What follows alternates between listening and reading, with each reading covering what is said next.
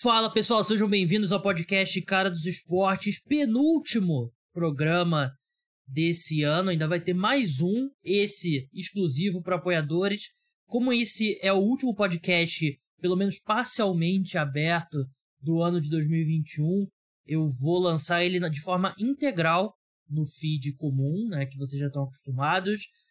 Vocês vão, mesmo quem não é apoiador, vai acompanhar a discussão da segunda parte. Então, se você curtir o formato desse programa, achar legal, considere se tornar apoiador. Todo o pessoal que apoia o meu trabalho mantém o podcast no ar em planos a partir de 10 reais por mês, com muitos conteúdos exclusivos. Entre lá no, no link na descrição para você aprender mais sobre os planos, entender o que, que cada um tem. E se você puder, e se você se você puder e você gostar do meu conteúdo, eu ficaria bem feliz. Programa de hoje, eu e o João Eduardo Dutra vamos falar do Monday Night Football, da vitória dos Dolphins. Vamos falar do como tá o, a classificação, playoffs e tal. Vamos falar das últimas notícias relacionadas à Covid. Teve uma mudança importante no protocolo da NFL. E na segunda parte, que seria normalmente exclusiva para apoiadores, mas dessa vez vai ser aberta, eu e o João vamos debater sobre candidatos a head coach, porque essa terça-feira foi uma data importante para times que estão procurando um novo treinador. A gente vai explicar direitinho tudo mais e tem vários nomes que eu separei aqui. O João também. A gente discutiu aqui a lista é, rapidinho. Na verdade, eu mandei uma mensagem para ele e ele ignorou completamente a mensagem. Então, acredito que a lista é, de possíveis candidatos, pra, pra, na opinião dele, tá bem feita. Então é isso, vamos pro programa.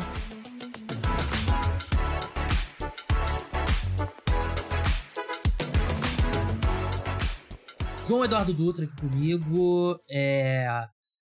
Vamos começar falando sobre Monday Night Football, João. Os Dolphins venceram pelo placar de 20 a 3, se tornando o primeiro time desde algum outro time que eu não lembro quando, mas faz algum tempo, a perder sete jogos consecutivos numa temporada e depois ganhar sete jogos consecutivos na mesma temporada. Derrotou o Saints, que teve Ian Book, que em português é Eu, um livro. Eu vi muita gente traduzindo como Eu sou um livro, né? Mas não é. One é um artigo indefinido em inglês, né? Book, livro. Mas, assim, um jogo protocolar para os Dolphins que a defesa está jogando muito bem. Claro que não é não é parâmetro enfrentar o Ian Book, mas um jogo protocolar, mas ainda assim que venceu e agora tá na continua bem viva ali na briga pelos playoffs. O que, que você achou da partida, João? É, foi uma partida completamente atípica. Primeiramente, boa noite, boa tarde, bom dia, seja quando você estiver escutando a gente. Segundo, ignorei a mensagem que eu estava tendo problemas técnicos para entrar na gravação. Verdade. Então, estava um pouco preocupado. Terceiro é um jogo um pouco atípico, né? Porque os Saints que já estão numa temporada completamente atípica, porque já ia ser atípico porque não ia ter o Drew Brees, mas ia ser o James. Aí o James se machuca. Aí o Trevor Simeon entra, mas também não consegue dar conta. Aí o Tyson Hill, que era o menino dos olhos de ouro do, do, do Sean Payton, também não consegue jogar, tem problema no dedo, ele já não era muito bom passando a bola e não conseguia mais segurar a bola. Então tá complicando. Ele vai jogar o Ian Book, que como ele mesmo falou, ele sabe contar. Ele sabia que ele era a última opção do Saints. Então, é, um cara que aparentemente nesse momento não tem capacidade de jogar na NFL. O que você achava e dele na época do draft? Não era um, um jogador que eu gostava, é, um cara muito mais. Ele teve alguns momentos em Notre Dame, mas nunca foi um cara que botou o ataque nas costas, sempre estava lá. É, assim, como nos Saints, como foi o caso dele jogar, ele apareceu em Notre Dame meio. Ah, é o que tem. Vamos, vamos com ele, porque tinha um quarterback titular que não via jogando bem, aí entrou outro e depois o Ian Book entra e começa a ganhar uns jogos. Então é nunca foi um cara que chamou atenção, não achava que ia ser um cara que ia ter chance na NFL. E acabou tendo, e acredito que vai ser a única, né? Verdade, né? Você vê como é, oportunidade é uma questão geográfica, né? Muitas das vezes, né? É onde você tá, é você está no lugar certo, na hora certa. Mas do lado do Miami Dolphins, eu até estava comentando com um colega meu durante o jogo que o Tua é, um livro clássico de. Acho que não só de faculdade de comunicação, né? Mas em geral de graduações mais nessa área de humanas. É o Outliers do, do Malcolm Gladwell, né? Que fala. Você já deve ter lido, né, João? Ou precisou ler e não leu. Provavelmente a segunda opção. É, o Malcolm Gladwell fala. Eu não lembro exatamente, assim, não é um. Acho que não foi uma teoria do Malcolm Gladwell, né? Mas ele explora no livro que você precisa de 10 mil horas para se tornar especialista em qualquer coisa, né? Aí ele pega vários, vários casos no livro, por exemplo, o Bill Gates, ele teve as 10 mil horas de programação porque o colégio dele foi o primeiro e único, tipo, nos Estados Unidos que teve o primeiro computador, tal, coisas do tipo, né? O Tua, ele tá recebendo, tá bem, vai chegar rápido nesse ritmo, nas 10 mil horas para se tornar um especialista em jogar atrás de linha ofensiva horrorosa, né?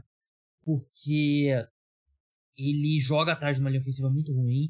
Não é falta de investimento, os Dolphins botaram escolhas altas na, nessa linha ofensiva que não se solidifica. Eles mudaram o esquema tático, Tua tá, ele tá lidando bem com essa com isso, se livrando da bola rápido e usando passando uma moto aqui em casa, mas eu vou continuar. É, usando RPO, muito RPO, né? Bola, bola rápida, bola curta no, no Jalen Waddle e tal. E assim, eu acho que na medida do possível ele tá lidando. Não foi um jogo bom dele, mas eu acho que na medida do possível, com um quarterback que tá no seu segundo ano e com todas as ressalvas que a gente faz em relação ao primeiro ano do Tua, eu acho que ele tá lidando bem com, com os problemas na linha ofensiva, né? Acho que teriam quarterbacks que saíram bem piores nesse cenário. Com certeza, com certeza. Eu acho que uma das coisas que pode tanto empolgar quanto amedrontar o torcedor dos Dolphins é o quão bem e o quão dependente o Tua está ficando desse sistema. Por mais que esteja resolvendo o problema da linha ofensiva, que é bem ruim, você precisa de um esquema que proteja. Que resolvendo é uma palavra forte, né? Talvez contornando você está conseguindo ser um time competitivo com é. essa linha ofensiva, que os Dolphins não conseguiram ser nas primeiras sete semanas.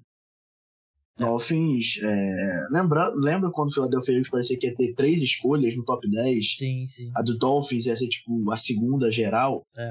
Então, esse, esse cenário já passou de passagem. Então, os Dolphins estão conseguindo ser um time competitivo com uma linha ofensiva bem abaixo do, da média da NFL. E é um esquema, é um esquema que está que tá fazendo isso. O Tua, é, a linha ofensiva não ficou magicamente melhor. O Tua não virou um quarterback magicamente que consegue escapar de vários sacks. É um esquema que é passar a bola rápido, você deixar a linha defensiva ah, tentando adivinhar o que ele vai fazer, vai ser corrida, vai ser passe.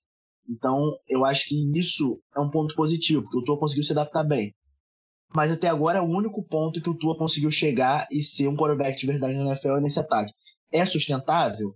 É, um, é uma coisa que você vai achar, não, com esse ataque o Tua conseguindo fazer só isso, ele vai levar os Dolphins ao Super Bowl até nos playoffs? Então acho que isso é uma questão, o quão dependente o Tua está sendo desse sistema. Porque fora disso, a gente pode culpar a linha ofensiva o quanto a gente quiser. Eu acho que é uma desculpa válida. Mas fora disso, o Tua não conseguiu ser o cara que os Dolphins queriam que ele fosse. Precisou ter essa, esse ajuste no sistema para ele conseguir mostrar flashes de ser um quarterback de verdade. É, eu vou, eu vou para um lado oposto seu, João. Eu, assim, até concordo que esse sistema, talvez o teto não seja muito alto, né? E, esses RPO e passe, sim, os melhores ataques da NFL, assim, mesmo o Tom Brady, que antigamente o Tom Brady nos Patriots era aquele quarterback super preciso, avanço, avanço rápido e tal, não sei o quê, mas ele tem conseguido avanços muito, com frequência, avanços longos com os Bucks. Os melhores ataques da NFL conseguem avanços longos consistentemente, né? É aquela coisa do você atravessar a rua. Quando você atravessa a rua, por mais que você tenha cuidado, nunca é zero o, o risco de você ser atropelado, né? A rua aqui de casa já teve gente que foi atropelada, então por mais que eu atravesse com cuidado, olhe para um lado, olhe para o outro tal, tem sempre um risco de eu ser atropelado. Então, cada quantos, quantos mais, quantas mais vezes eu atravessar a rua, mais vezes eu tenho eu maior o meu risco de ser atropelado. E a mesma coisa é um ataque na NFL. Quanto mais vezes você mais jogadas você precisa para chegar até o, touchdown, mais chance de um passe dropado, mais chance de um jogador da linha ofensiva errar um bloqueio, você, você é, tô falando muito bem hoje. Você ser sacado e perder 10 jardas, você ser interceptado e tal. Então, esse sistema ele tem esse, esse risco embutido. e tem um teto baixo. Mas eu não sei se existe outra opção para o Miami Dolphins nesse momento de ter um ataque funcional com essa linha ofensiva, porque até o Ben Baldwin, que é um dos principais nomes de analytics no, no Twitter, escreve pro The Athletic, se não me engano, ele ele faz um ranking das linhas ofensivas levando em conta a nota no PFF e aquela aquela estatística da ESPN recente, né, o pass block win rate, né, que é porcentagem de vezes que a linha ofensiva venceu ali o bloqueio pro passe. O Miami Dolphins é é disparada no, a última, né? E chegou a ultrapassar o Panthers no, em algum momento, mas é disparada a última. E assim, a comparação acho que você faz com com o Cincinnati Bengals, que é a 29 e tem um ataque aéreo mais do que funcional. Piorou ao longo do ano a linha ofensiva dos Bengals, né? Principalmente depois que o Riley Reef se machucou. Mas também tem um corpo de adversários muito melhor. E o Joe Burrow é muito melhor do que, do que o Tua. Mas com essa versão do Tua, eu, sinceramente, eu acho que os Dolphins estão maximizando o que eles podem fazer no ataque. Eu não consigo ver um jeito que essa versão atual do ataque do Miami Dolphins pudesse jogar melhor. Não, eu concordo. Acho que pro que tá acontecendo esse ano, é, é o que dá para fazer. Mas eu acho que não só a linha ofensiva, talvez, talvez, isso é mais achismo meu, talvez o Tua seja um fator na mudança do sistema também, porque a linha ofensiva limita o ataque dos Dolphins. Eu não tenho certeza que o Tua não limita. Verdade. É, assim, não tem muitos pontos específicos desse jogo pra gente entrar, né? É um jogo que o Miami Dolphins jogou contra o quarterback 4 do, do Saints. É, isso, isso é uma, um, uma coisa que eu queria citar. É, vão achar que eu vou estar menosprezando a sequência de vitória. Não estou. Uma sequência de vitória de sete jogos de vitória na NFL é uma coisa impressionante. Qualquer time que fizer isso, qualquer situação, vai ser impressionante. Mas eu tenho a lista de quarterbacks que os Dolphins enfrentaram, você quer saber? Por favor. Fora da ordem, tá? Joe Flacco, primeiro jogo dele na temporada. Tyro Taylor, primeiro jogo dele depois de lesão. Mike Lennon, Zach Wilson, Cam Newton, Lamar Jackson, esse sim é um ponto fora da curva, sim. e o Ian Book agora. Então é. Não estou falando que os Dolphins tinham que ganhar os sete jogos, mas um time de verdade, pelo menos, tem que ser competitivo contra esses quarterbacks. É, assim, você ganhar sete jogos seguidos é, é impressionante, como, como o João falou, né? Você. Tudo bem, esses quarterbacks, você, você olha esses jogos ali, você. Isoladamente, você coloca o Dolphins com boa chance para vencer todos eles. Mas, como um grupo, ainda assim é um, é um feito importante, mas acho que é, é uma, uma ressalva importante mesmo. Vamos, vamos seguir para o cenário dos playoffs, para a classificação, como é que tá agora os cenários, e assim, tudo bem que a gente tá no, é o primeiro ano com 17 jogos por time, e é o segundo ano só com, com três wildcards e tal, mas a gente chegar na penúltima, a gente vai entrar na penúltima semana agora, com um time com vaga garantida nos playoffs na AFC é um negócio impressionante, né? Porque mostra aí que a gente vem falando e é, é totalmente aberta mesmo a, a, conferência. Kansas City Chiefs é o líder com 11 e 4, é o único time que, que garantiu o, a vaga nos playoffs até agora, né? E sendo assim de um. Teria... Quem diria isso há dois meses atrás? Não, não a cinco, a dois. A cinco eu diria isso. Dois, eles chegaram a estar 2 e 3 ou 3 e 4? Acho que chegaram a estar 2 e 4. Já chegaram a estar em último lugar na divisão. É, impressionante mesmo. A sequência também. Falou da sequência dos Dolphins, né? A sequência dos Chiefs também é muito relevante. Os outros líderes de divisão nesse momento: Titans com 10 vitórias e 5 derrotas. Bengals com 9 vitórias e 6 derrotas. E Bills com 9 vitórias e 6 derrotas. A gente tem três times com Aliás, a gente tem quatro times com.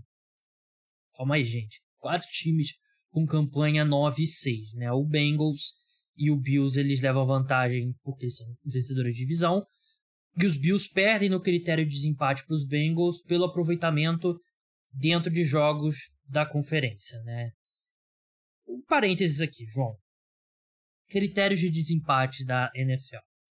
E eu falei sobre isso no Twitter. E tem um argumento a minha opinião sempre foi: pontos marcados e saldo de pontos. Critério de desempate de futebol. Calma aí. Calma é a mais. É a mais, eu acho que. entretenimento. Que aí... a, a questão contra, e que eu acho que é um argumento justo, é que os times não jogam contra os mesmos times. Se fosse, não é como um campeonato brasileiro e todo mundo joga contra, do, contra todo mundo. Não é, assim, o Campeonato Brasileiro, o Flamengo tem o mesmo calendário do, do Havaí ano que vem, né?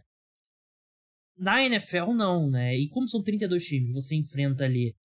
É, são 17 jogos, seis deles são contra os três mesmos times. Então você enfrenta 14 adversários e pode ter uma diferença. Mas eu acho que é uma diferença tão grande assim que compensa essa, essa confusão toda, compensa um time classificar para os playoffs porque dois times da outra conferência tiveram determinado resultado. Eu ainda sou pró saldo de pontos e pontos a favor. Eu, eu entendo quem é contra o saldo de pontos, porque, por exemplo, os Cowboys acabaram de dropar 56 pontos no, no, em Washington. Eu sei Mas não incentivaria não... mais times serem agressivos? Não, eu, isso eu acho um ponto a favor, mas eu sei que não foi assim o outro jogo dos Cowboys. Mas, entre aspas, você analisando friamente, um time que ganha da forma que os Cowboys ganhou, ele teria uma vantagem por jogar duas vezes contra esse mesmo time. Eu consigo entender isso. Mas eu, eu acho que não tem nenhuma solução, aparentemente. Eu acho que não é perfeito o saldo de pontos, mas assim como tá, eu acho que tira um pouco da magia do jogo. É, eu, eu, eu fico brincando com o Gabriel às vezes, que o meu time geralmente ele tá na parte de cima do draft, e eu fico mandando pro Gabriel é, qual jogos eu tenho que torcer pela é. força do calendário. Porque tem isso. Então, tem jogos que o time não está envolvido, mas vai alterar a classificação dele pela força do calendário, que é um critério de desempate qual, quão forte o calendário que alguém enfrentou. Então eu acho que aí você está se perdendo. Por exemplo, eu acho que um, uma eventual disputa entre, sei lá, Patriots e Bills. Eu acho que um jogo entre, não sei, é, qual é, é um jogo da NFC, não deveria ter nada a ver com isso. E pode acabar tendo. Que é assistente ao schedule do, do time que eles enfrentaram, ou um jogo de outra divisão, e um time que acabou vencendo um jogo no garbage time uma semana 17, que o time já estava classificado, pode mudar isso. Eu acho que aí entra muitas variáveis que eu não sou a favor. Então talvez seja a NFL começar a pensar no, no college football. Fazer um comitê da NFL.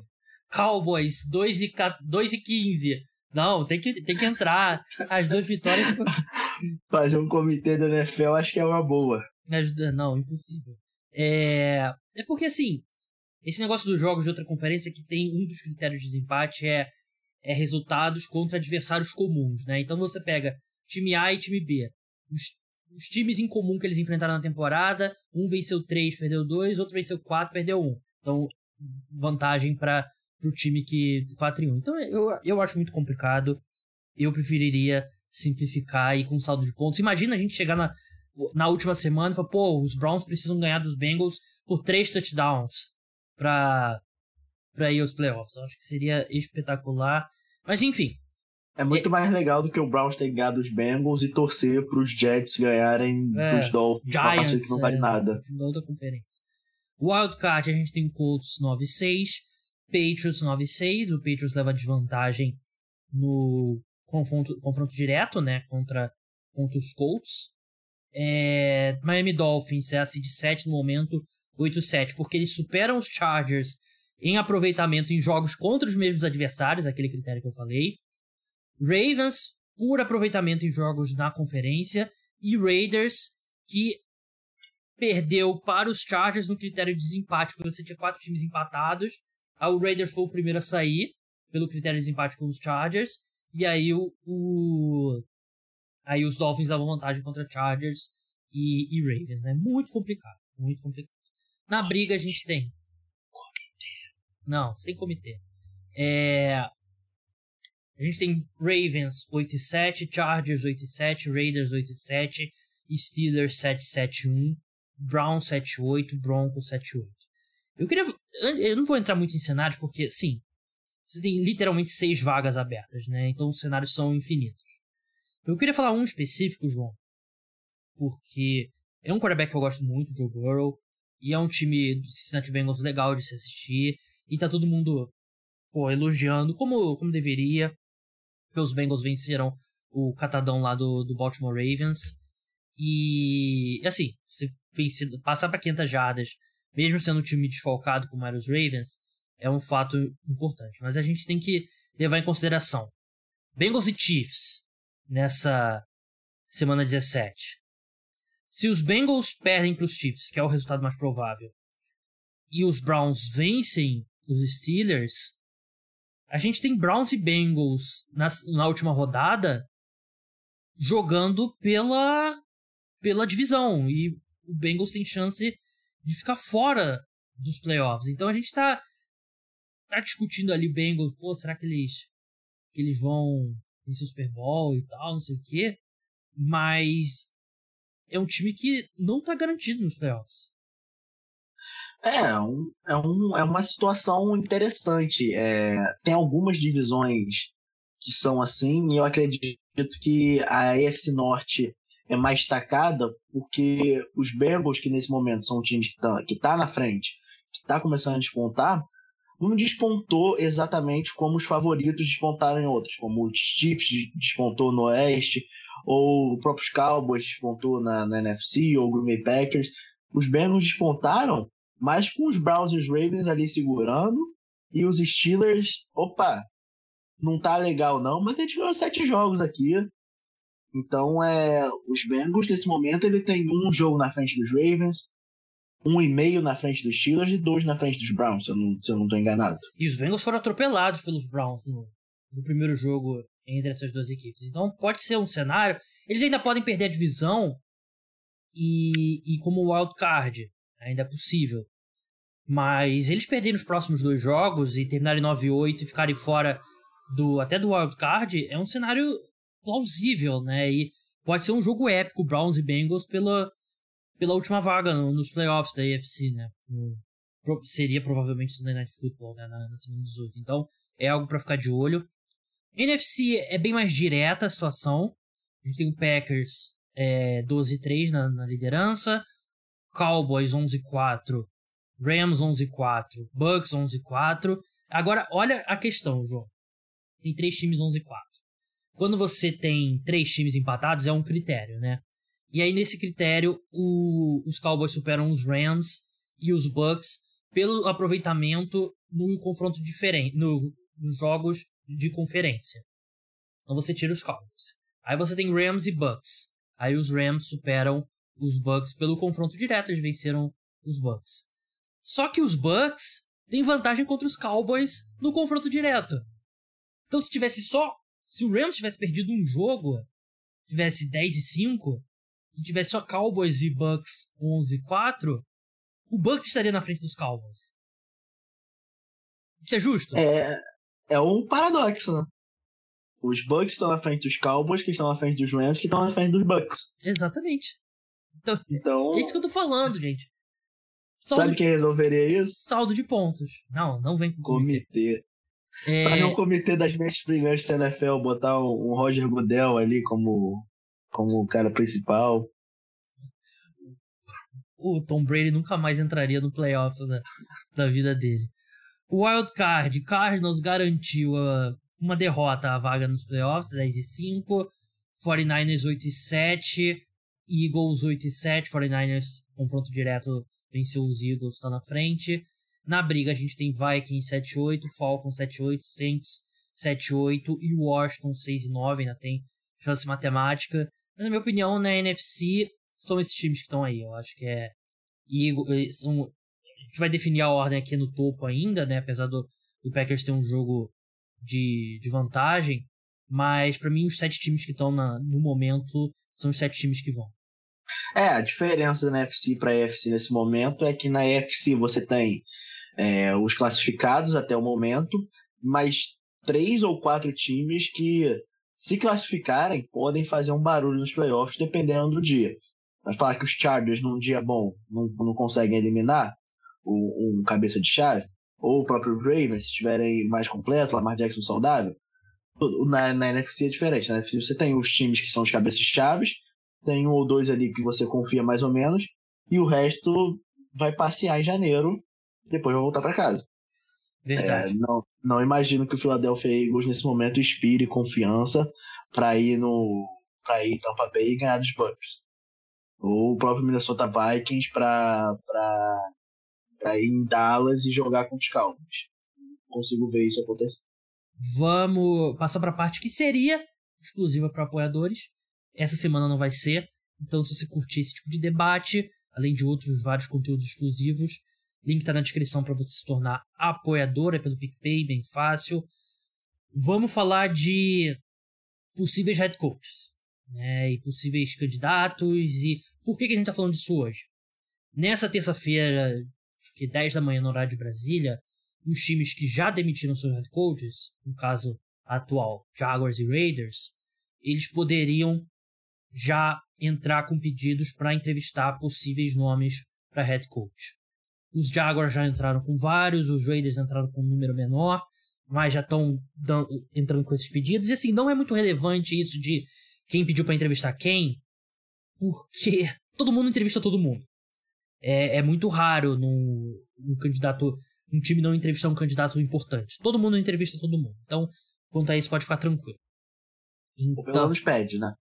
É, ou pelo menos pede, às vezes o cara recusa e tal. Mas é isso que tá rolando, por isso que a gente tá falando agora.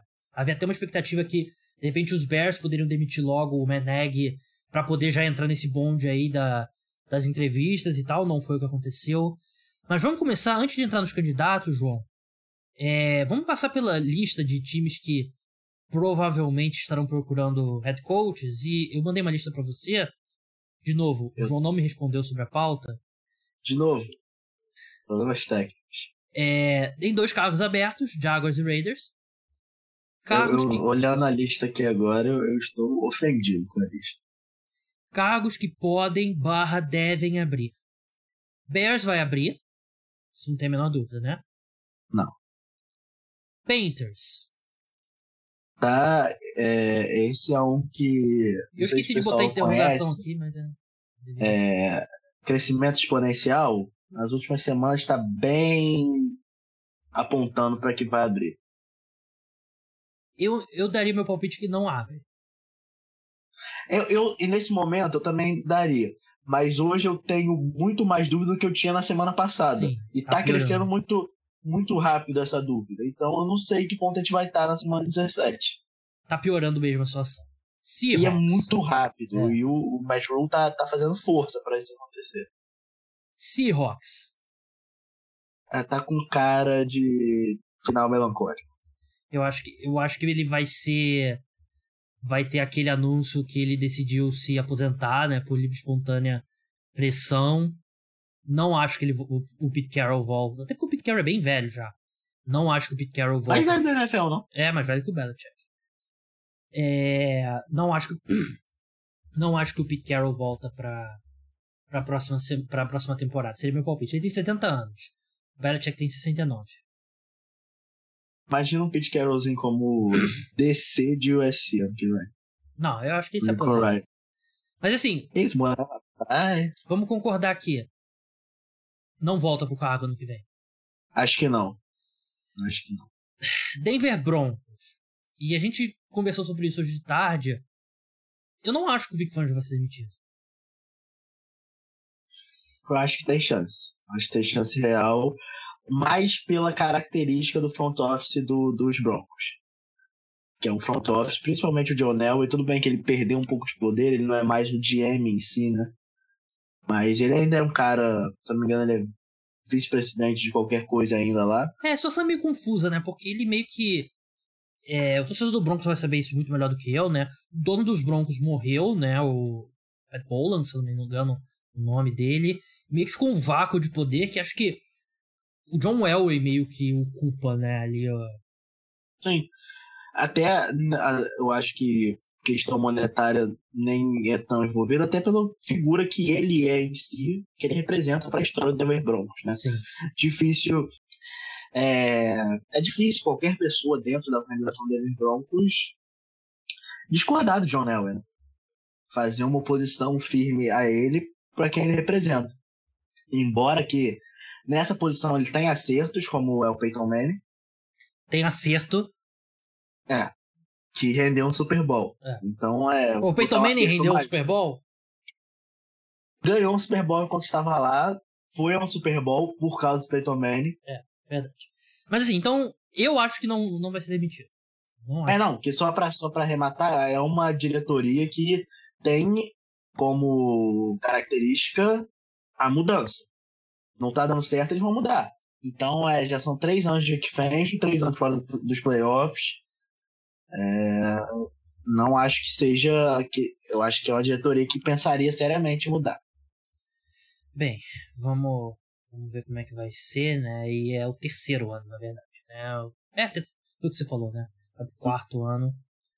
É, enfim, é, pegar aqui a lista de novo que eu fechei. New York Jets. Isso você pode falar não, melhor. Não vai, não vai, não vai. Eu também Zero... acho que não. Ah, Zero? Eu fiquei com medo de falar isso agora, porque eu nunca gosto de Mas. Menos de 5% de chance de mudar. O Dan Campbell, eu acho que ele salvou o cargo dele. Com desempenho recente. E a mesma coisa o Dave Cooley. É, eu acho que Jets, Lions e Texans têm uma coisa em comum. Eu acho que os times em si não jogam bem, mas a energia que esses técnicos trazem para os times vão comprar pelo menos um ano a mais para eles.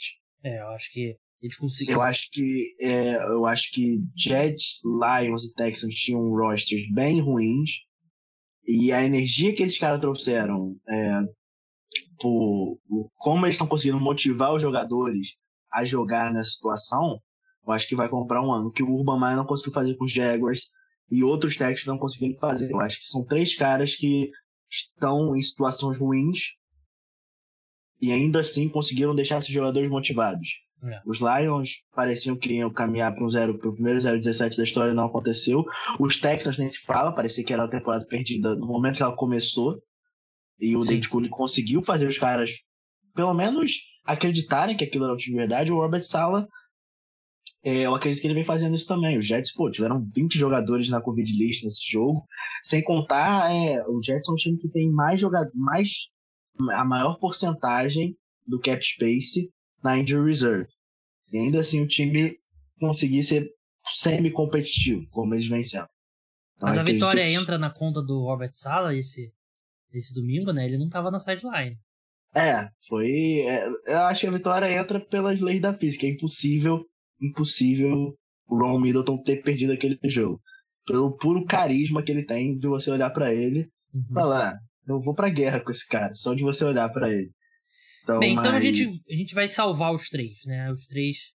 O, o último caso que falta é o do New York Football Giants. Que, que parece que tá seguro. Foi, foi noticiado que Daniel Jones e Joe Judge volta e imediatamente começou uma campanha muito forte na internet que parece coordenada. E eu fico feliz que esteja, eu fico feliz que exista um gabinete do ódio contra o Joe Judge. É, TT? É, não, gabinete do ódio total. Deve ter lá grupo de Zap Zap lá do Giants, lá o pessoal jogando. Pô, o Joe Judge aqui quer botar uma madeira de piroca no, na, do vestiário dos jogadores e tal. É, enfim, é, tá uma campanha forte. O problema é que o, o, Giants tem Bears e Washington pela frente, que dá para ver o Giants vencendo um desses jogos. E assim, e... vencer os Bears seria muito importante, né, pra, pra contribuir pra, pra escolha deles. Mas assim, eu acho o Joe Na verdade, nem tanto, né, porque vencer os Bears trocaria é. a escolha de lugar. Verdade, isso não faz diferença. Então vamos perder. Eu acho que o Joe Judge é um desastre. Ele é. Assim, o John Mara acha que ele tem. Que o Joe Judge é o Bill Belichick de 1998. Antes ali dele explodir. Pra mim, o Joe O Judge... que a gente falou dos três caras, o John Mara acha que o Joe Judge tá fazendo também. Sim. Mas ele é um desastre. O Daniel Jones, ele não deu sorte com uma situação muito ruim. E eu até acho que ele não é o desastre que a gente achava que ele seria na, na época do draft. Mas ele não é um bom quarterback. E nunca, não acredito que ele vai se tornar um quarterback capaz de jogar em bom nível na NFL, mesmo na situação é. perfeita. Daniel Jones parecia que era aquele cara que ia precisar da situação perfeita e ele pegou o exato oposto. Exatamente. Então, é... Assim, eu não quero demonizar o Daniel Jones, né? Mas não, ele... não é culpa dele. É. Não, é culpa dele porque ele é ruim também. Não, não é culpa dele Giants estarem onde é, está. Sim. Mas ele não é bom o suficiente. Ele não fez. Assim, de novo, por mais que eu não acredite que ele seja, sei lá, o, o Jimmy Clausen, o EJ Manuel, ele não é bom, ele é ruim. E assim, se você tiver a situação perfeita, você não vai dar uma oportunidade para ele. É, e parecia, em algum momento, parecia que o teto dele podia ser um time Garópolo, não, Kirk Cousins. Passou longe, né?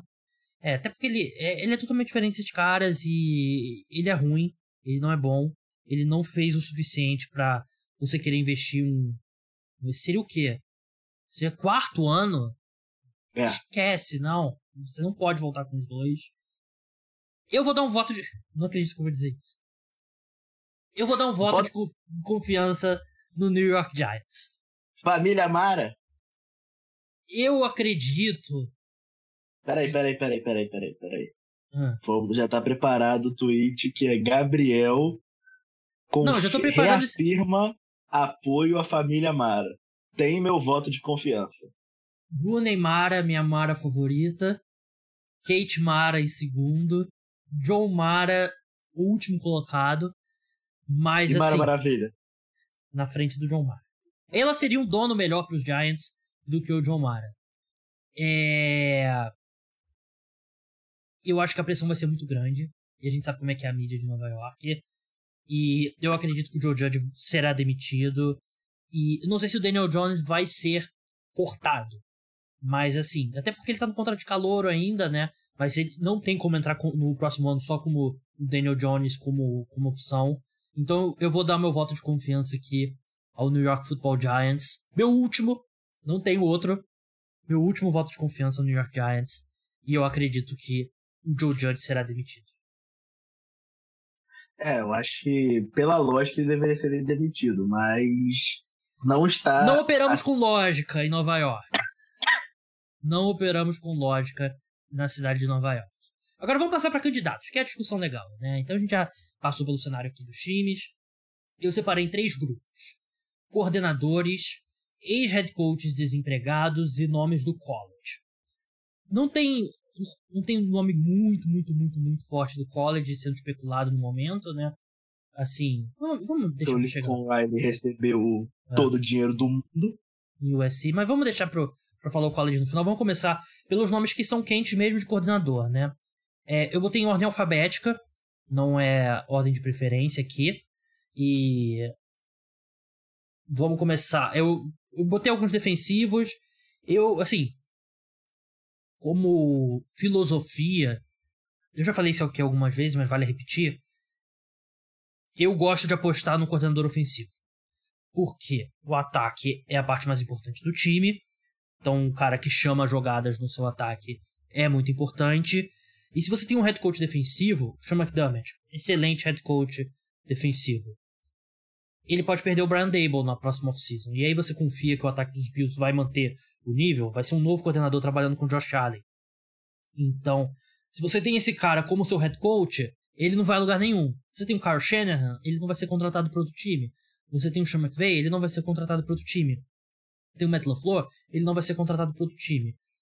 Por melhor que o Sean McDermott seja, por melhor que ele contrate um coordenador, e ele de fato contra contratou um excelente coordenador ofensivo, o Brian Dable, se o Brian Dable for embora, é um processo para o Buffalo Bills nessa off-season e você não tem como garantir que com outra pessoa chamando jogada, outra pessoa desenhando o playbook, outra pessoa trabalhando com o Josh Allen, que ele vai manter o nível. Por isso, como, como filosofia, eu prefiro, por mais que você tenha alguns coordenadores defensivos que de repente tragam um piso maior, eu acho que o potencial, se você acerta com um cara de ataque para ser seu head coach, o potencial é bem maior. É, eu acho que.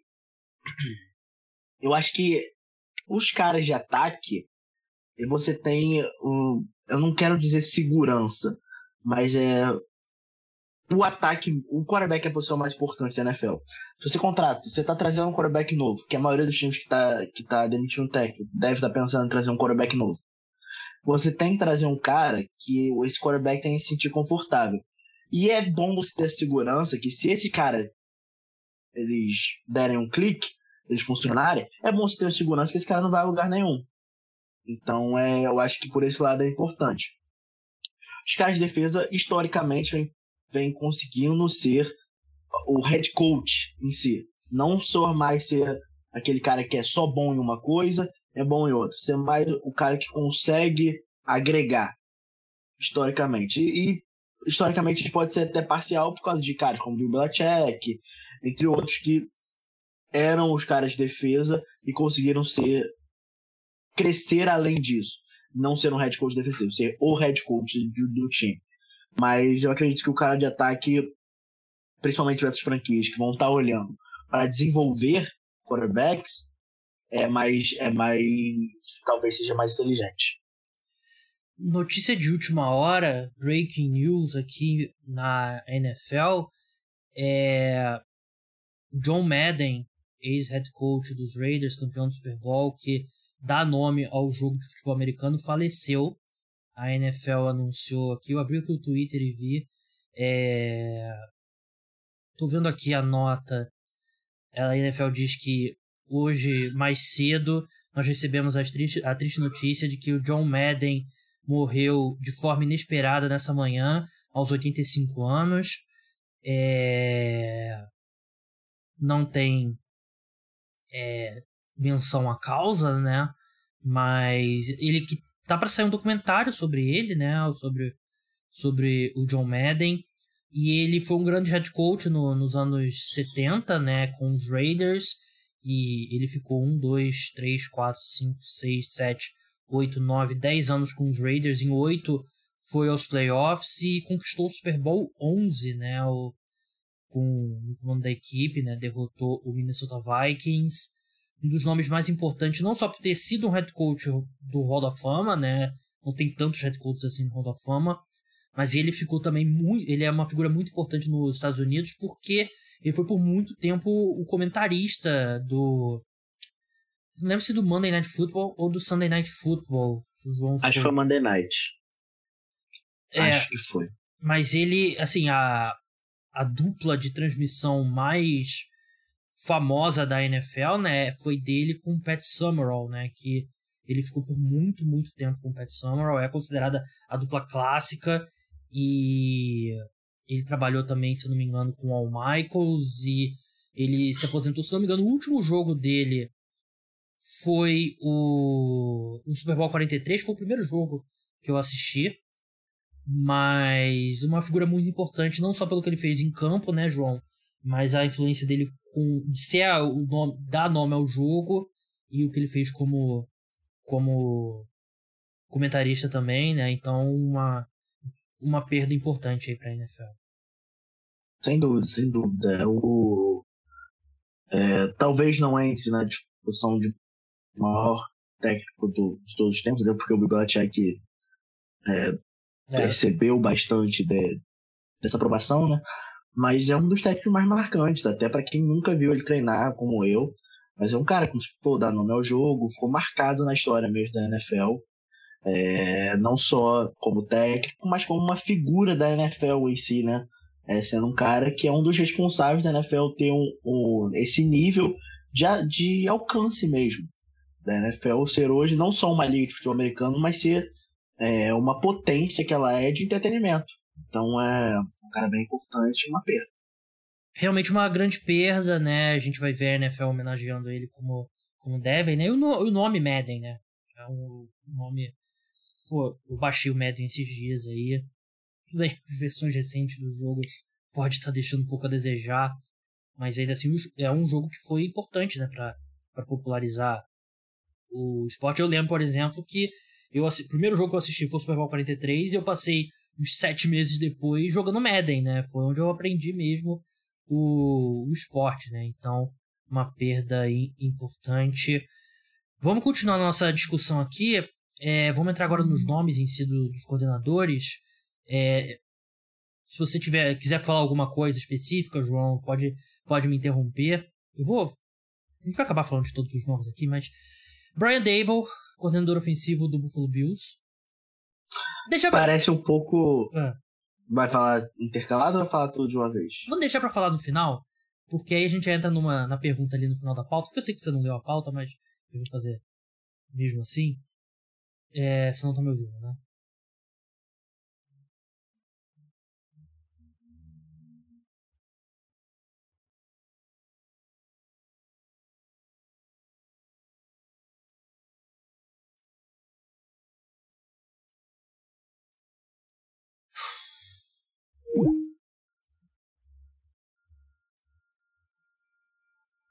Do querendo saber é linha ofensiva, João. E claro aqui que a gente não.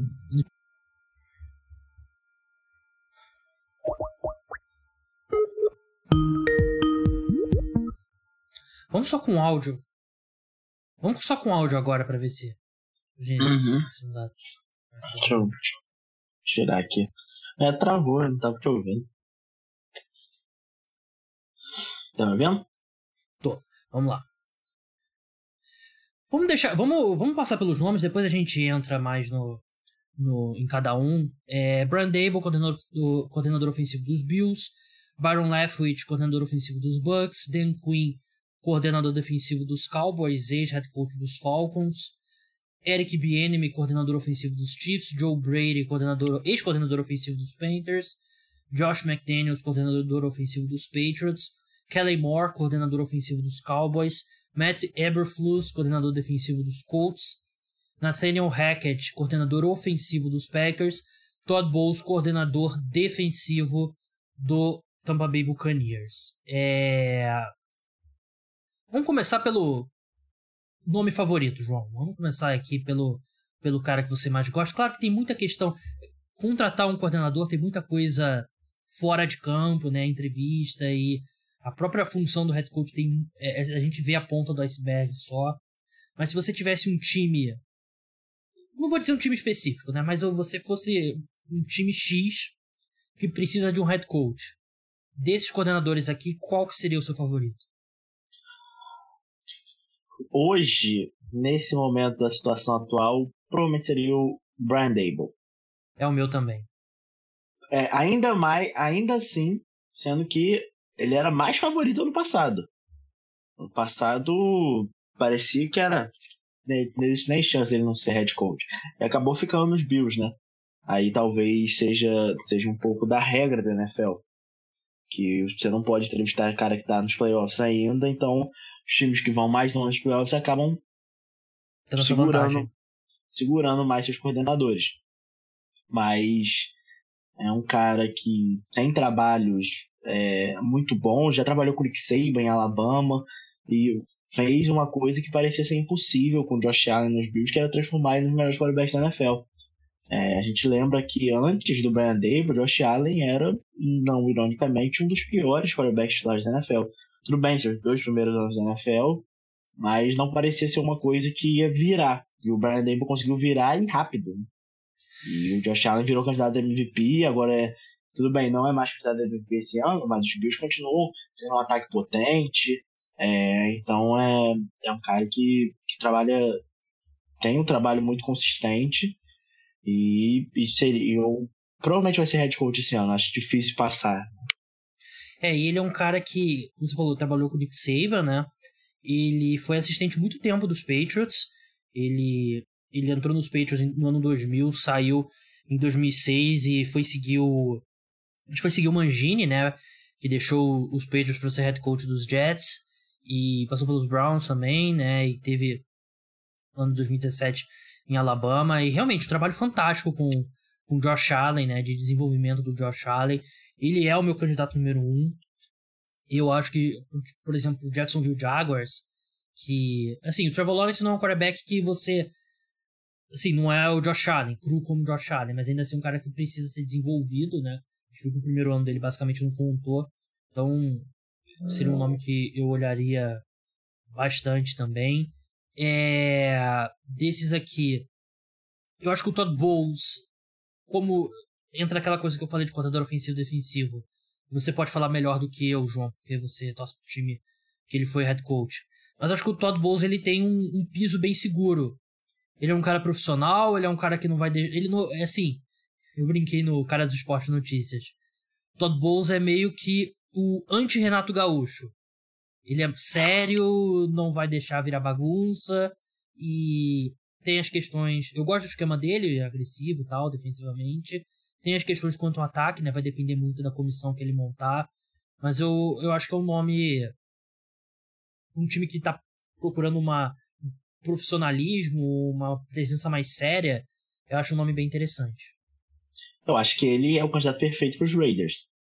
É, não sei se ele vai querer se meter nisso, mas um time que teve um ano tão conturbado contra os Raiders, é, tudo que aconteceu com os Raiders esse ano, que é capaz de levar o e a própria mudança para a cidade, talvez mais, pro, mais propensa a isso acontecer, que é Las Vegas, e já tem uma, um, um, uma liderança, um, um donos que é meio shake para dizer o mínimo. Então acho que o Todd Bowles seria um cara perfeito. Como eu disse, não sei se ele vai querer se meter nisso. Mas é um cara profissional, trabalhador, vai resolver a defesa. Acredito que com a comissão certa pode resolver o ataque e eu acho que seria interessante para abaixar todo o barulho que aconteceu em Las Vegas esse ano, tanto com Harry Huggs, tanto com é, o John Gruden. Então, Gruden, é. Pô, esqueci o nome. John Gruden. É, John Gruden.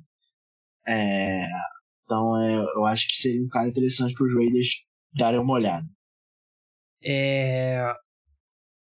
Eu acho que o Joe Brady, mesmo tendo sido demitido dos Panthers, ele ainda vai ser é, entrevistado para cargo de head coach. Ele foi entrevistado para cargo de head coach como, depois de um ano como coordenador ofensivo de LSU. Então, eu não ficaria surpreso. Não, não. Não foi um ano só? Não, ele foi entrevistado ano passado. Então. Um ano como coordenador ofensivo do ele, dos Panthers. Ele não teve entrevista saindo de LSU para head coach? Acho que não. Bem, eu não, não vou parar aqui para pesquisar, mas eu, eu acredito que sim. Enfim, ele é um cara que já teve interesse para ser head coach e eu acho que a gente vai ver ele sendo entrevistado e não ficaria, não cairia da cadeira se ele, famoso cair para cima, ele é demitido de coordenador ofensivo dos Panthers e se torna head coach em 2022. É, até porque a demissão dele parece mais uma power trip do Matt Rule do que qualquer outra coisa, né? É, não me parecia ser um cara que estava na berlinda para ser demitido, mas o Matt Rule, como vem sido mostrado essa última semana, tem meio que um, um, uma sede de poder que meio que pode estar complicando os Panthers.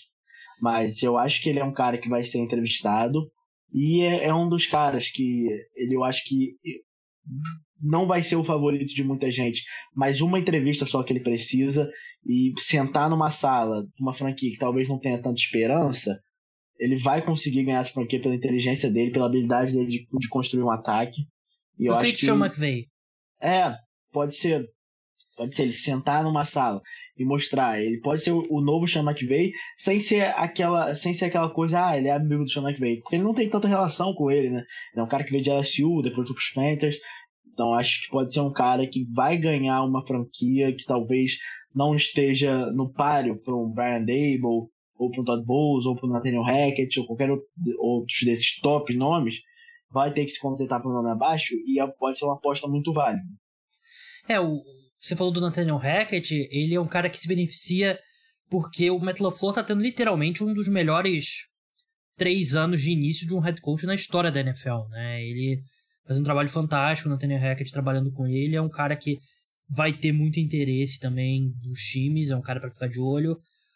O Kellen Moore, é, acho que vai depender um pouco do, dos próximos jogos dos Cowboys, porque o ataque deu uma deu uma rateada aí, né, na, antes do, do jogo contra, contra o Washington. Então é, é algo pra ficar de olho também. Byron Leftwich, acho que o Byron Leftwich e o Eric Bieniemy, eles passam por uma questão parecida, que é os dois são coordenadores ofensivos, mas o quanto, além do, obviamente, né, não tem como falar do racismo, é o quanto que o ataque é deles e quanto que o ataque é do Andy Reid lá no Kansas City Chiefs e quanto que o ataque é do Bruce Arians e do Tom Brady no Tampa Bay Buccaneers. Assim, tem sido problema pro Eric Bieniemy, não foi problema pro, pro Doug Peterson, que era assistente do...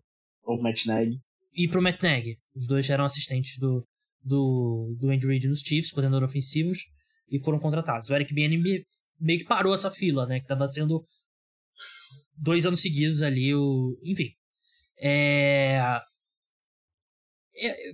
É uma questão, né, João? Não é, não é injusto você questionar o quanto que é o head coach, quanto que é eles e acho que mais até o Byron Leftwich, porque não é só o head coach, é o, é o quarterback também, né, que tem uma influência gigantesca, né, é meio parecido meio parecido com, com Adam Gaze, né, que pô, ele foi o coordenador ofensivo do melhor ataque da história da NFL em números, mas o coordenador ofensivo daquele time era o Peyton Manning. Peyton Manning.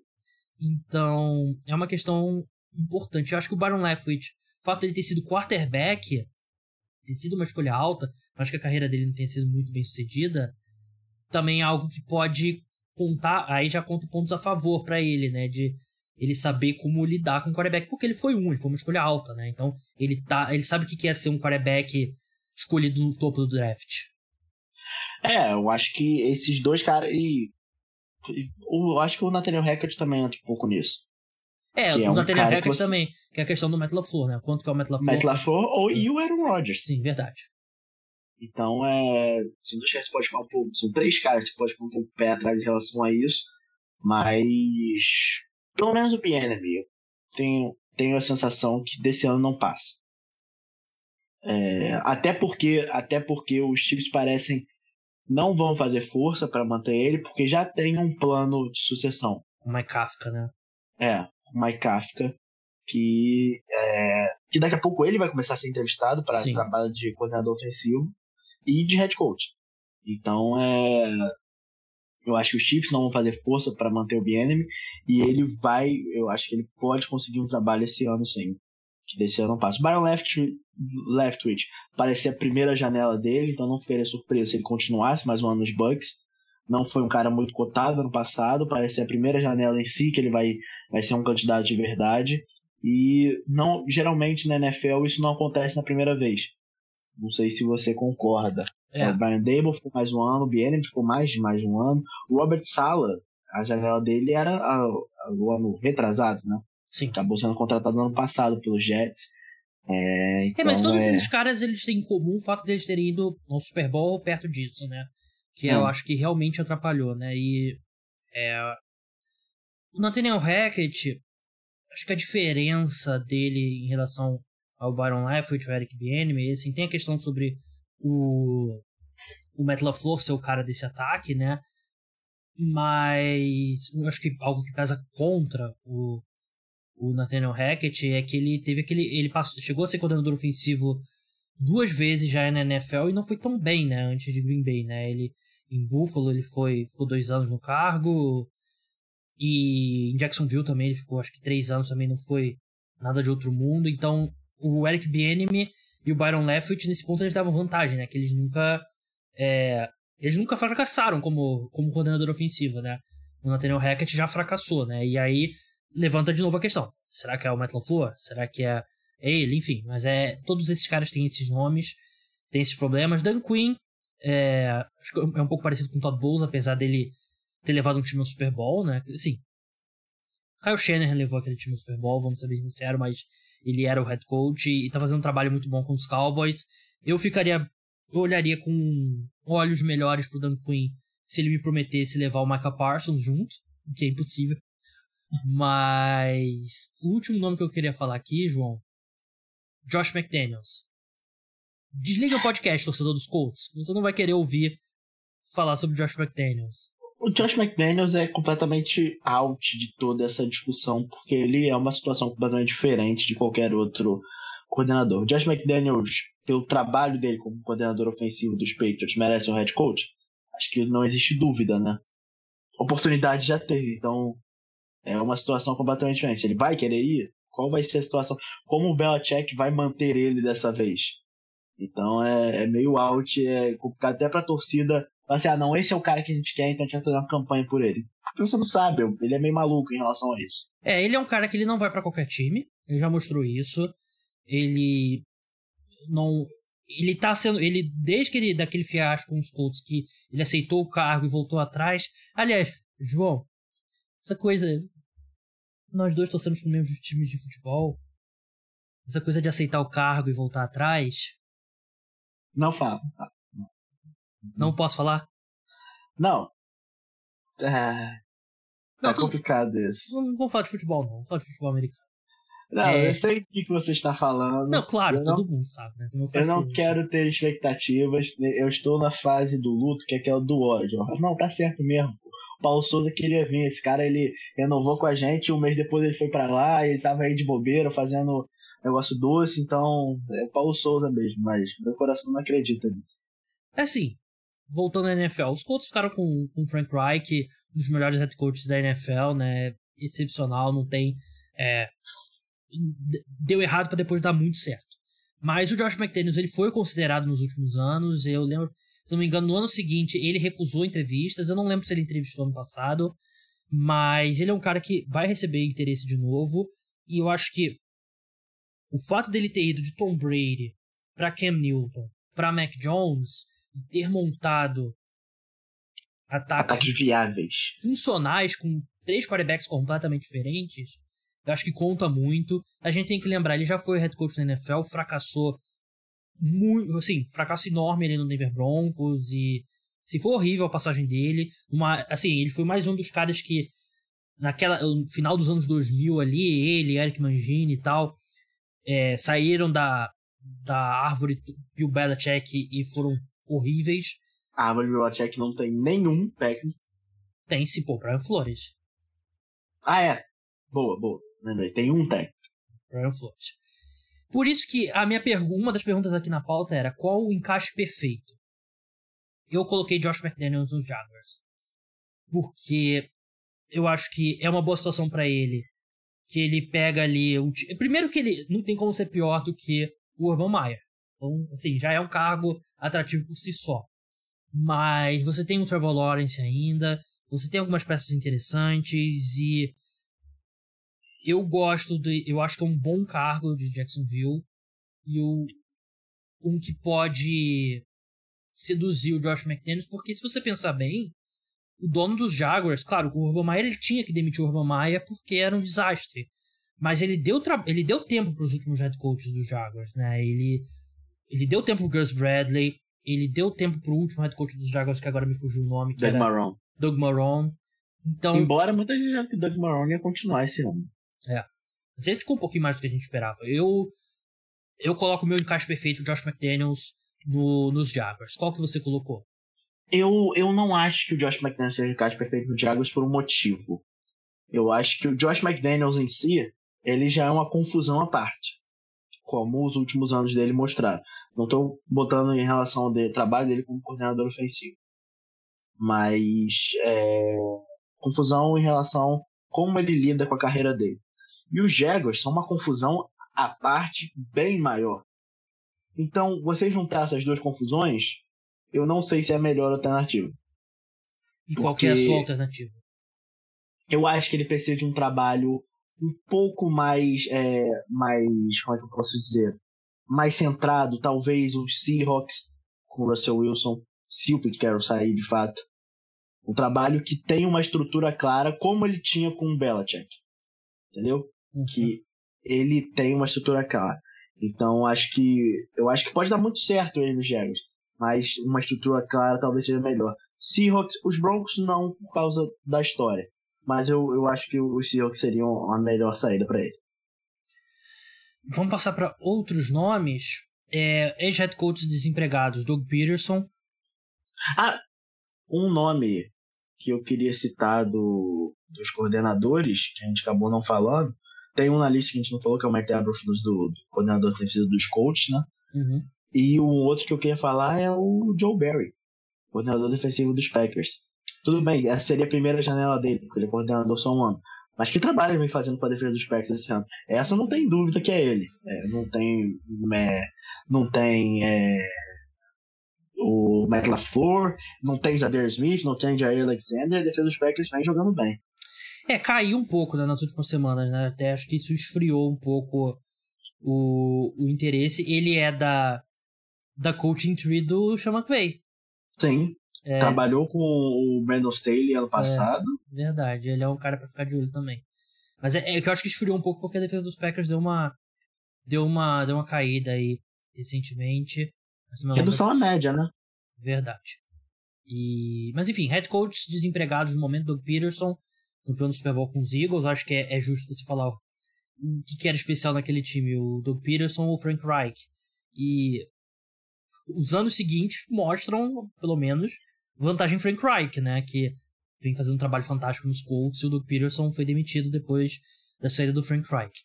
Um nome que eu acho é, que vem sendo sempre é levantado e com razão é o Jim Caldwell, é, ex-head coach do, dos Colts e dos Lions, ele que ele foi demitido dos Colts não necessariamente por desempenho ruim dele, ele ganhou 14 jogos e foi pro Super Bowl em 2009, no primeiro ano dele no comando da equipe, substituindo, se eu não me engano, o Tony Dungy.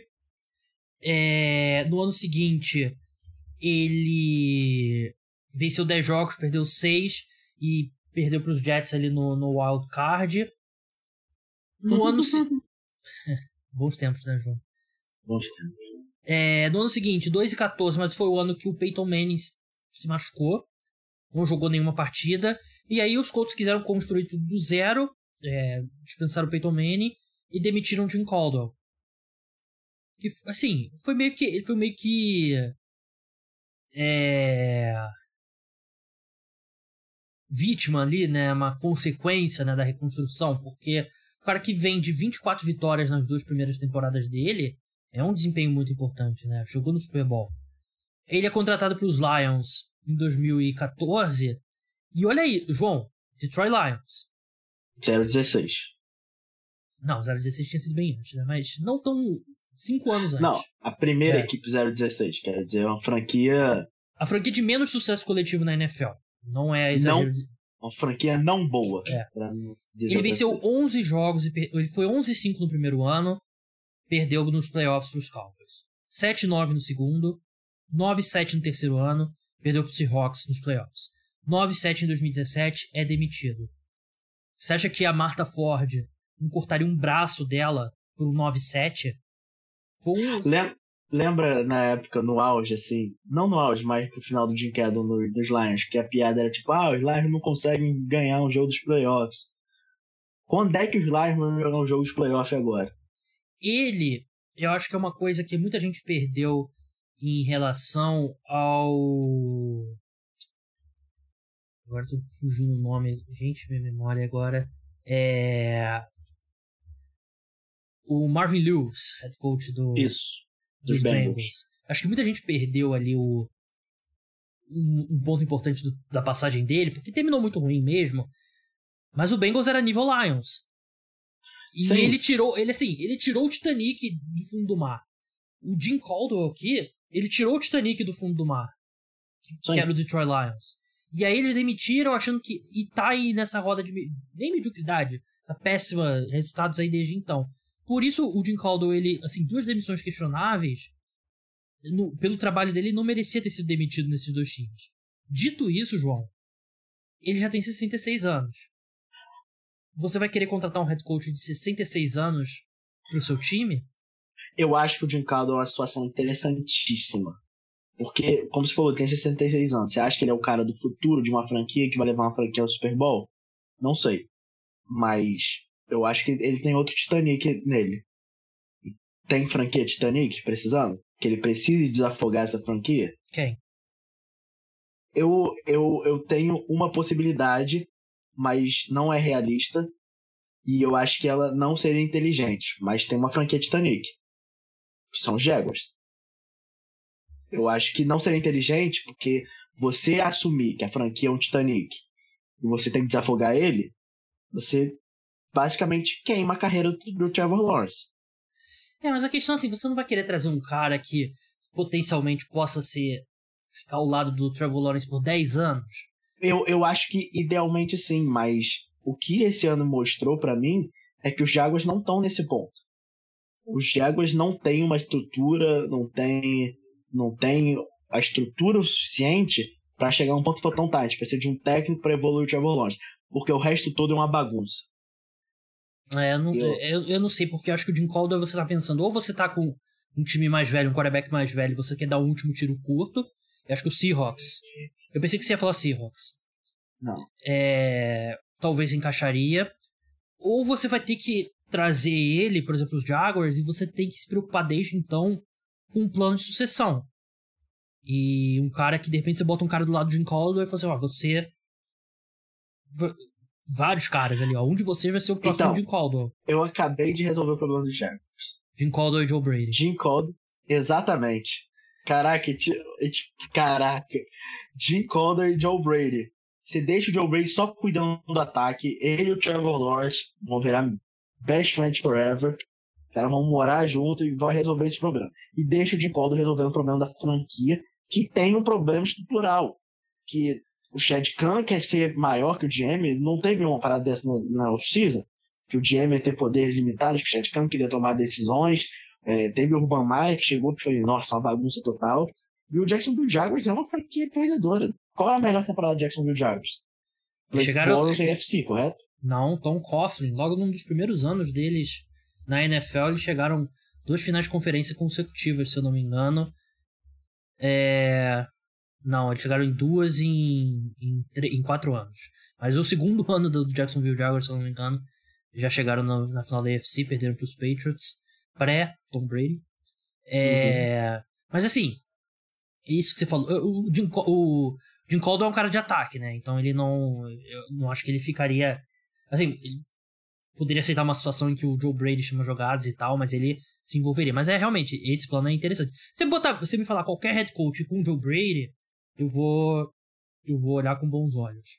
Para encerrar rapidinho, João, nomes do college. Acho que não tem caras sendo tão especulados assim. Você que tá mais antenado com college pode falar. Acho que o Bill O'Brien não ficaria surpreso se ele entrevistar, porque a gente tem que lembrar que antes dele despirocar lá com, tomando conta do elenco, ele teve boas temporadas com os Texans, né? Ele levou esse time aos playoffs com, com alguns quarterbacks horríveis, então ele atualmente é coordenador ofensivo de Alabama, né? Um cara para ficar de olho. E eu separei aqui dois nomes que eu pesquisando na internet aqui, eu vi alguns rumores. Luke Fickle, head coach da Universidade de Cincinnati, que está aqui nos playoffs agora, e o Matt Campbell, o head coach da Universidade de Iowa. Algum desses você vê com possibilidade ou de repente algum outro nome? Eu acho que o Matt Campbell tem grande chance de fazer o pulo. Já há dois anos que o Matt Campbell vem sendo pedido para ser entrevistado e ele nega. E eu acho que esse ano eu, ele decidiu, ele decidiu para si que ele vai, ia mudar. Eu achei que ia ser para o trabalho de USC. Se quem tiver interessado ver, vê o último jogo do Matt Campbell em casa pro Ohio State que é o famoso Senior Day, né? Uhum. Que os seniors vão. É, é, um, é um momento completamente de despedida. Ele chora, ele abraça todos os jogadores. E eu achei que era pelo trabalho de USC. Acabou não sendo. Mas eu acho que ele é um cara que pode já ter mudado a chavinha pensando que vai pegar um trabalho maior, seja no college ou na NFL. É um bom nome, na sua opinião? É um excelente nome. É um cara que os Jets foram atrás nos dois anos que ele. Que ele eles foram atrás os Jets foram atrás dele no ano que eles contrataram o Adam Gaze. Voltaram atrás dele no ano que, ele foi atrás, que eles contrataram o Robert Sala. Tem notícias que o Detroit Lions ofereceu sete anos para ele de contrato e ele recusou. É, eu acho que é um excelente nome. Ele, ele, ele é um cara de ataque, mas não é só esses caras de ataques novos, como Kyle Shanahan, Sean McVay, é, o próprio Lincoln Riley, que são o coordenador ofensivo jovem que chama a jogar. Ele é um head coach no sentido da palavra. Ele constrói uma cultura. Uhum. Eu acho que ele é um nome bem interessante. O Bill O'Brien também não ficaria surpreso, porque o Bill O'Brien, GM, acabou é, boicotando a, car a é. carreira do Bill, Bill O'Brien head coach. É, o Bill O'Brien head coach teve uma carreira boa, mas acabou sofrendo pelo, pelas ações dele como GM. O, o Luke Fickle é um cara que me interessaria muito melhor. Fez uma trabalho ter, é, o, é, excelente. Você falou terrível, horroroso. Eu, não, falar, eu, tava, eu tava pensando em inglês, eu falo terrific. Uhum. Então, ele fez um trabalho excelente com Cincinnati. Primeiro, primeira equipe fora da, da Power 5, não chamada Notre Dame, é claro, a ir aos playoffs do, do grupo, primeira equipe do grupo 5 ir aos playoffs. Mas não sei se esse é o momento que ele sairia. Então, Depende... sobre o Luke Fickle, rapidinho. Depende o... do que acontecer nos eu acho que isso. É, tem isso. Mas ele vai, vai, levar uma porrada de Alabama e. E vida que segue. É. No início do mês saiu uma notícia de que. do Tom Pelissero. E a notícia era ah, o Luke Fickle, ele que entrevistou com os Lions no passado, continua no radar dos times. E isso parece o tipo de notícia que o agente vaza pro insider e parece ter um propósito. E o propósito é de manter o nome dele, ó, ele tá aqui. Me parece, por essa, essa, esse fato, claro que se ele vencer o título lá com o Cincinnati, acho que mudaria tudo. Mas me parece que com esse fato que ele gostaria de, de fazer o pulo também pra NFL. Ou ele tá pescando um contrato maior, que aconteceu bastante esse ano no college football. Quantidade de nome ventilado ao redor do college football é brincadeira e quantidade de contrato grande que também saíram. Mas eu acho que seria um cara interessante, mesmo esquema do Matt Gamble. É um cara que é head coach, head coach. Ele não é aquele cara que ele é mais focado no ataque, mais focado me lembra um claro. Matt Rule. É, isso é o problema. O Matt Rule, entre aspas, seria o molde que deu errado. Então, mas. É, eu, esses eu, caras eu tão... digo isso. Eu digo isso é sem vergonha de admitir que eu estava errado, que eu era fã do Matt Rule e eu vejo eles da mesma forma que eu vi o Matt Rule com ele saindo de Baylor. Que era um cara que fez um trabalho excelente em Baylor e vinha para mudar uma cultura. Mas acabou não sendo o que eu esperava. É, ele pegou o Baylor lá cheio de sanções da NCAA, né? E transformou num programa respeitável. Mas assim, depois do fracasso do Urban Meyer, eu acho difícil. Assim, eu acho que. O Urban Meyer não era técnico quando ele foi, foi contratado. Vamos lembrar de que o Urban Meyer estava aposentado é, dois um anos. Ano, dois anos, pô. Mas assim, eu acho que pesos pesados, tipo o Urban Meyer, que eu acho que você pode equiparar, sei lá, ao, ao de. de Clemson, agora que eu fugiu o nome. Double Swing. Double Swing e tal. Esses esquece. Não dá certo. Porque esses caras eles estão acostumados com um nível de poder que não existe para um head coach na NFL. Então... Exatamente, eu brinquei com o Gabriel como é que o Double Swing ia reagir quando os jogadores não só podem receber salário, mas como é um pré-requisito para eles estar lá. É, ia ficar, tem que receber, ele ia ficar ia maluco. ter um surto. Ia ter um surto no meio do, do vestiário, mas enfim. Eu acho que o fracasso do Urban Meyer, eu não sei se prejudica esses dois caras, né? Porque são caras em, em patamares completamente diferentes, mas é algo para ficar de, de olho. Mas é isso, podcast um pouco mais longo de, do que de costume. É, João, muito obrigado pela sua pela sua participação. Sigam ele lá no arroba Duca underline JE. Há boatos de que tá vindo mock draft. Tá saindo, tá saindo. Esperar a ordem se organizar um pouquinho mais, esperar essa strength of schedule é, acalmar, mas tá saindo. Então é isso, muito obrigado pela participação, muito obrigado para você, ouvinte. O podcast volta tentando lembrar o calendário aqui de cabeça. Volta na, na quinta-feira com o preview da rodada.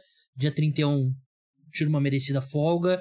Dia 2, domingo, podcast pós-rodada, na verdade, já na segunda-feira, vai ao ar. Então é isso, pessoal. Até a próxima. Se a gente só se falar ano que vem, um feliz ano novo para vocês e até. É, muito obrigado por tudo. Muito feliz de ter retornado aí ao podcast nesse final de 2021. Então é isso. Até a próxima. Tchau.